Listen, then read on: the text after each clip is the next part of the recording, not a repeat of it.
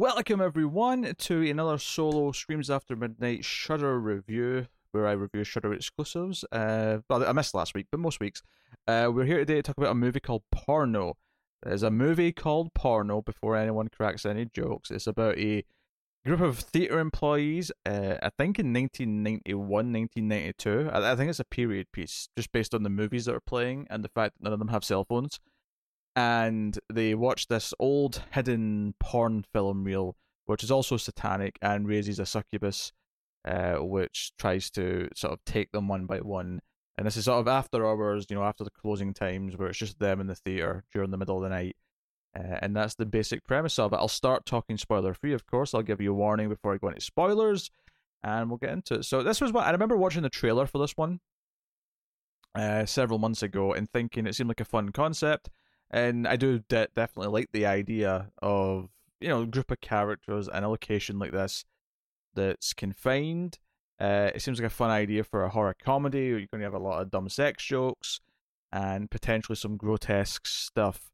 Uh, so how do I feel about it? You know, how does it how does it shape up? I, I'm I'm very mixed on it. I, it's because I was really into like the opening I mean, when I say really, I mean oh, uh, it's not like it was like giving me like signs of a masterpiece or anything, but I, I was mostly into the opening 10, 15, 20 minutes where it was just kind of setting up the characters where they weren't super great. The acting's not amazing. The dialogue's also not amazing. In fact, if anything, the trying to be like early 90s was almost a little too on the nose at times with the dialogue. It felt, it felt like people were pretending they were in the start of the 90s rather than actually being in the start of the 90s but I, I was generally speaking liking some of the characters that were setting up. They were all distinct enough, uh, which is one of the problems that you can sometimes have with these, you know, direct to VOD movies, these low budget movies we get these days. You'll have a lot of bland characters that are all a bit too samey samey. These are a bit more distinct, um, if not super interesting in their own right, but enough that I, I got a good sense of who each person was without knowing their names.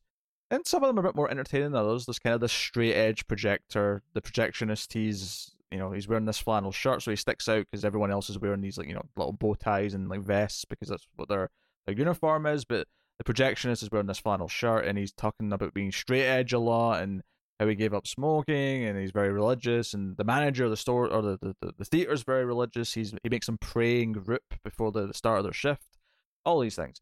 But it was setting up this sort of interesting tone and interesting batch of characters um, to a point, right? Not the most interesting by any means, but I was okay. I like this as a setup. I like this as for where it's going. It's not done anything to upset me yet.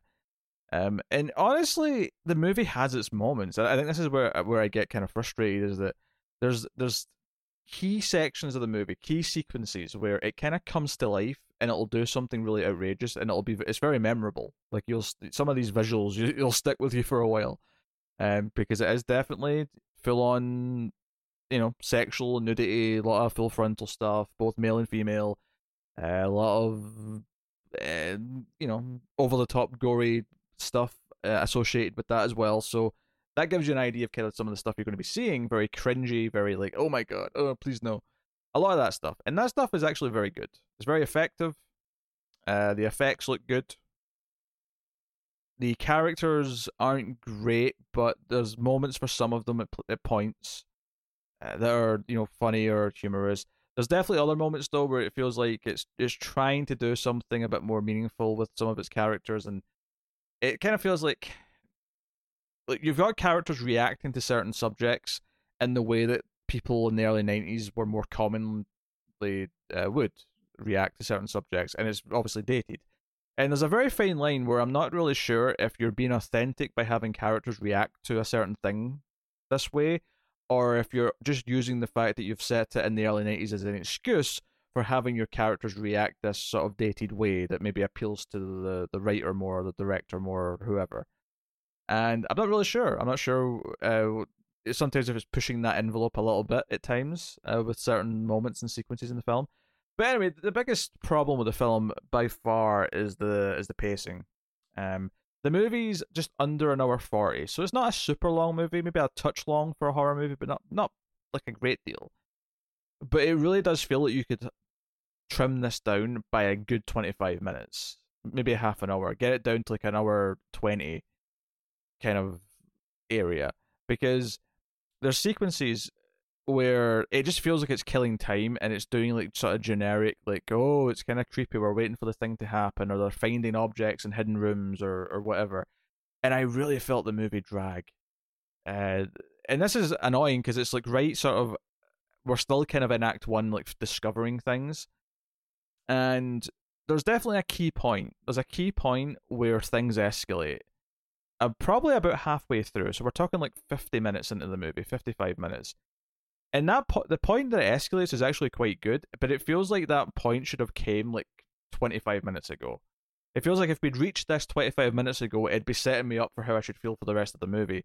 Instead, there was a lot of I don't know wheel spinning, a lot of like, and if it was actually tense throughout that time, because the direction's not bad. The direction it's a little simplistic for the most part, but it does some interesting things with the lighting changing here or there. Uh, it's it's not incompetent by any means. It feels very solid in that way, but it it doesn't do really anything with the characters uh, or or the sequences to actually create much of a mood. Like it feels like it's trying and failing. Uh, to the point where there's definitely this large sections where it's dragging, where I just feel a bunch of modern filmmakers trying to make a low budget horror movie, as opposed to actually feeling like a a low budget horror movie from the era that it's trying to emulate. Uh, one of the, the feelings I had about halfway through is that I think this has its moments, and I enjoyed the moments that that were good, and some of the jokes that were good. But there was a lot of it where I was just sitting thinking, if this was actually made in like 1992, I probably would like this a lot more. Uh, probably even more so if it was in the 80s, to be honest. I'm just saying 1992 because that's when it's set, uh, give or take. If I remember correctly, because the movie that's playing at the theater is A League of Their Own, which I think was 1992. If it was, it's thereabouts if I if I'm a little bit off. So I did feel the pacing. I felt that pacing where the script needed to be a bit tighter, where the the pacing of the edits need to be a bit tighter. It just it just feels like it's it's it it's this weird thing, and it's, it's, it's I feel like a dick sort of critiquing this because this is one of these times where some someone in the comments might go, "Well, do do you think you could do better?" And you know, probably not because I've I've not practiced, I'm not trained to do it, but I don't have to be a good singer to notice when someone else is off tune, right? I, I can tell when someone else is not singing properly. Uh, one of my least favorite critiques of a critique of anything is, well, could you do better? Well, no, that's not how critiquing works. Uh, you don't have to be a gourmet chef to taste some bad food and go, oh, that's disgusting. In fact, hell, sometimes you might taste food that's objectively really well, you know, well made and really a delicacy, but to your taste buds, it's disgusting. Um, so that was a bad comparison, but the, the complaint I'm going to make here is that it, it, there's a lot of low budget horror movies, especially, and I think it's just because so many low budget movies are horror movies because they are seemingly things you can do for cheaper, and they, they they are things you can do for cheaper. You can make a horror movie for much less, and a lot of the classics prove that. A lot of the best horror movies ever made were made for next to nothing, and they look good. They have good writing. They have a good uh, pacing. They have good tension. They have good everything, uh, or enough good things anyway. And a trend that I see with a lot of these modern low budget horror movies, and what really sticks out when I'm watching them, especially when it's one like this, where the concept is something that appeals to me. I like the bottle nature of it, of all being in the movie theater. The idea of the sex, you know, the succubus trying to seduce each one of them individually and like sort of present herself in a way that would appeal to them, which is an idea that's presented once or twice, but never really quite goes far enough. Like I kind of wish they set up that some of them had more particular tastes. Like you know, one example is that she she's smoking for the guy who's quit smoking, so it's the the, the double appeal of that, you know, the, the temptation. I, I wish they went further with that with the other characters. But okay, so what are they all into? What do they all like, and what are they specifically into? Uh, not not because, not not for the, the variety of sex in this, but for the for the almost the jokes you can do with that. Like you know, you, maybe you reveal that someone's into something really weird because the succubus appears as like a clown or something. Like, wait, who who's it appearing for just now? It's a clown, and it just like you know, goes over to the one weird guy who's like, uh. They're like, oh, you're into clowns. Like, you could do something with that because it is meant to be kind of lighthearted and meant to be, you know, it's, it's, it's it is meant to be a horror comedy. It's meant to be kind of silly, and it almost never does anything with that concept, despite the fact that it is is very much baked into the the, the story idea a lot of the sexual encounters feel kind of the same. They don't feel that distinct or unique. Um, there's only one or two where it feels like the the the, the, the trying to hold back and trying to not be aroused by what the sex demon's doing is actually used to create a build. Uh, you know, no pun intended, but there is one or two effective scenes that do that. So it's a shame when all the rest of them don't really feel like they are doing anything with it. It just kind of feels like it's going through the motions. Uh, but anyway, back to the, the core thing I was saying is that a lot of these movies, it feels like they're just the pacing is off. It feels like one of the key things in a good horror movie is good slow building tension. But one of the problems that I see in a lot of low budget horror movies is that uh, it seems like a lot of directors want to do that, and the script wants it to have that slow building tension of having the the, the slow moving around and looking for things in the dark and but it you you actually have to have the directorial skill. And the script actually has to have drive for those moments for to actually create the atmosphere and the tension that is the, the point of it. So what happens in a movie like this when you have characters who are are not that interesting uh, with with dialogue that's not that good that's kind of exposing some of the the acting a bit is that we're just watching a movie essentially go through and pretending to be a slow, suspenseful horror sequence. And we end up sitting there being kind of bored.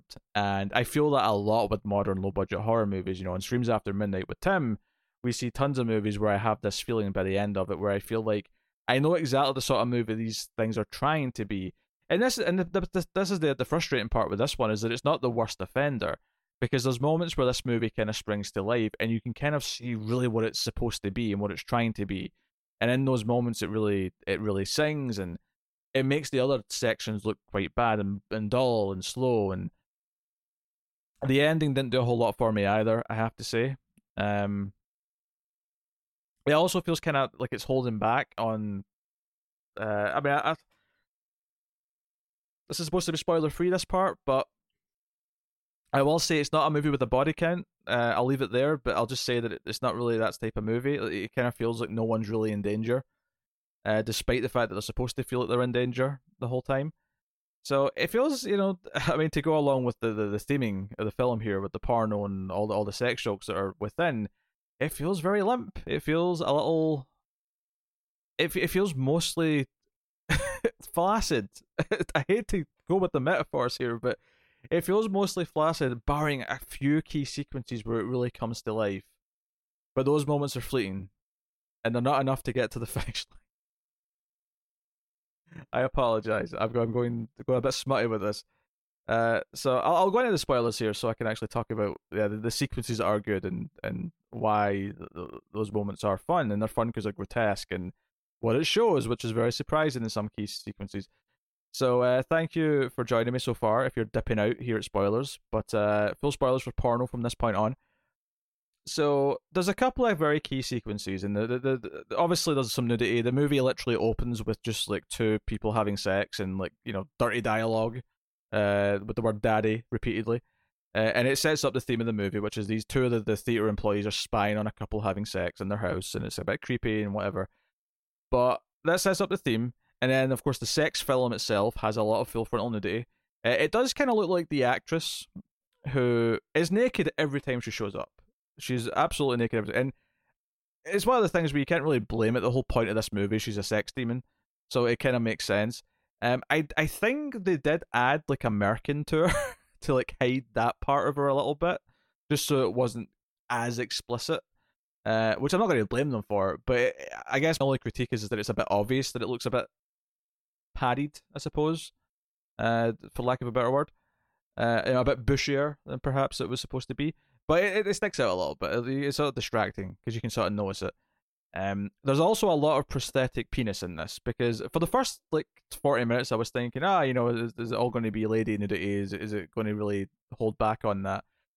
Uh, but you, there is like a random cutaway when the film's playing again in the theater, and it just cuts to like a close up of a dick, and it's kind of like, oh, okay, all right, all right, there was dick in my face there, fine. and all of a sudden, there was dick. So whatever. Uh, the movie picks up though. The moment that I was saying where the movie really feels like it's sort of starting to hit kind of the, the, the what it's supposed to be is when all the characters who have had a couple of encounters where they've they've seen the the the, the succubus and they've had like a a moment where it was almost sexual, but you know something get interrupted, so it didn't happen. is they all end up in the manager's office, who's left for the night.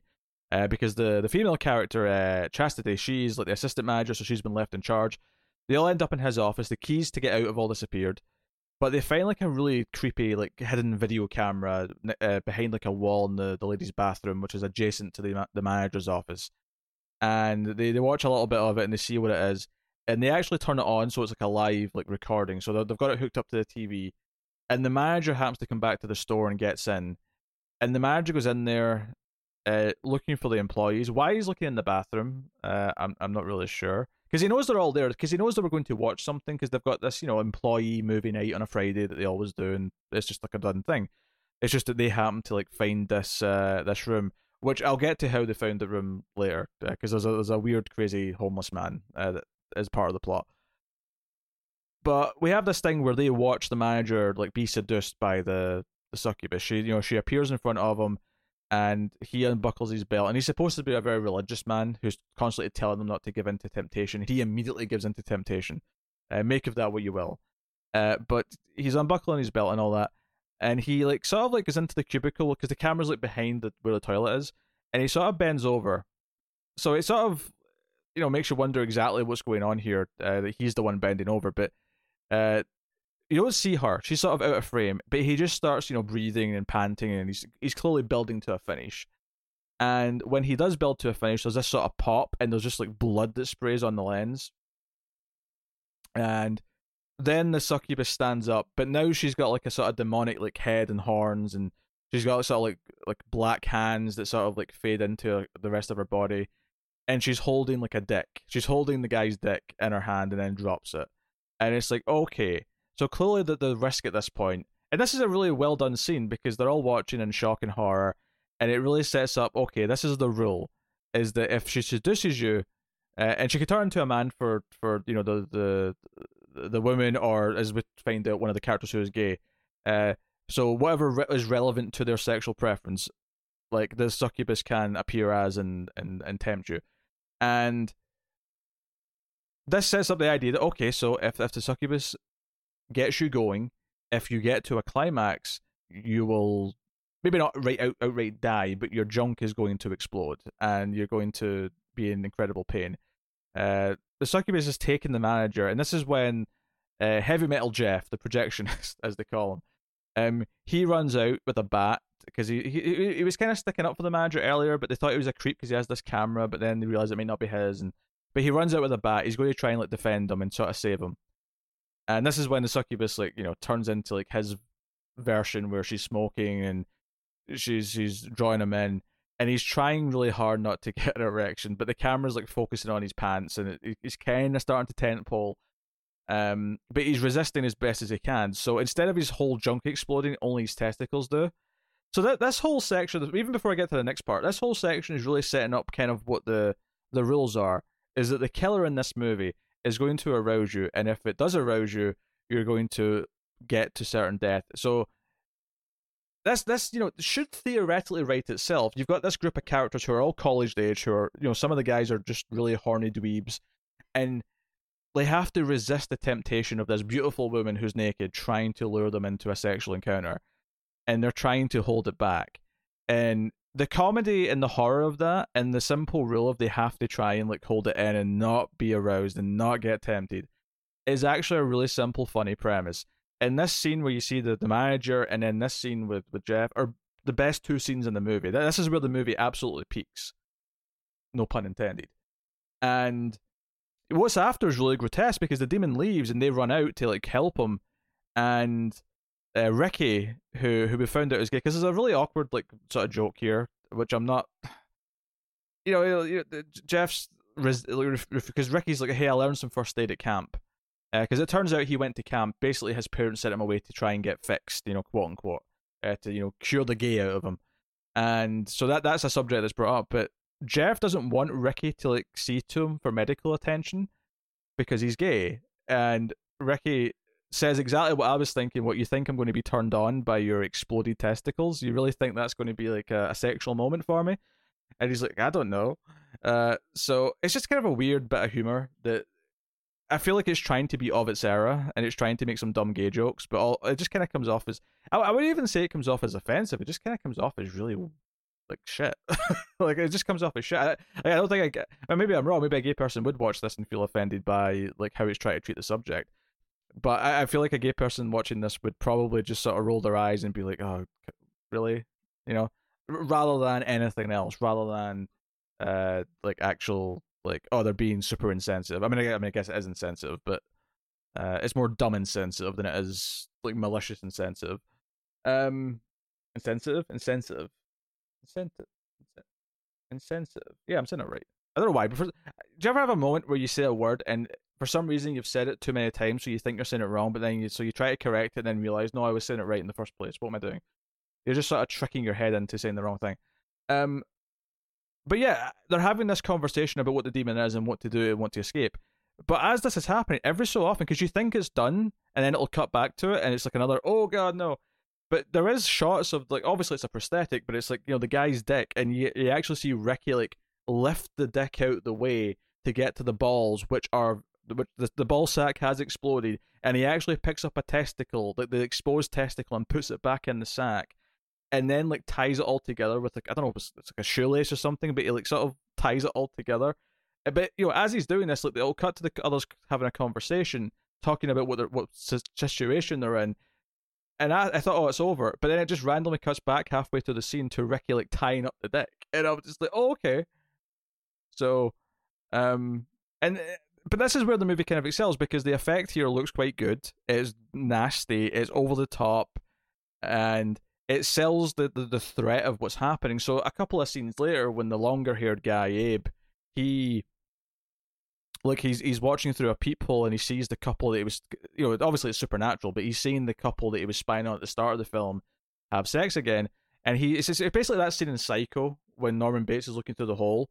And he starts masturbating, and you, you're thinking to yourself, "No, like resist, resist. All you have to do to survive is resist." And like so the idea of the movie kind of set up there, but unfortunately, I think it does kind of slow down again after this. And like when, because one of the characters, Todd, disappears, and it tries to do a little bit of a plot where the long-haired guy Abe feels guilty because he got him in trouble with his spying that you know happened before the movie started. It's like their backstory, and it tries to like set up the idea that he's trying to redeem himself by helping Todd, and Todd and Jeff end up, or sorry, Jeff and Abe end up following Todd into like this uh, sex hell world where the demon takes because. So they find the hidden room at the start of the movie because this homeless guy is broken into the theater and he runs into this place and it turns out he used to run like the sex cult here in this what used to be a porn theater back in like the seventies or something, and he, you know, thankfully doesn't get completely naked, but he is in his underwear. He, he we hear that he's already cut off his own dick, and he sacrifices himself so the sex demon can come through in physical form through his body.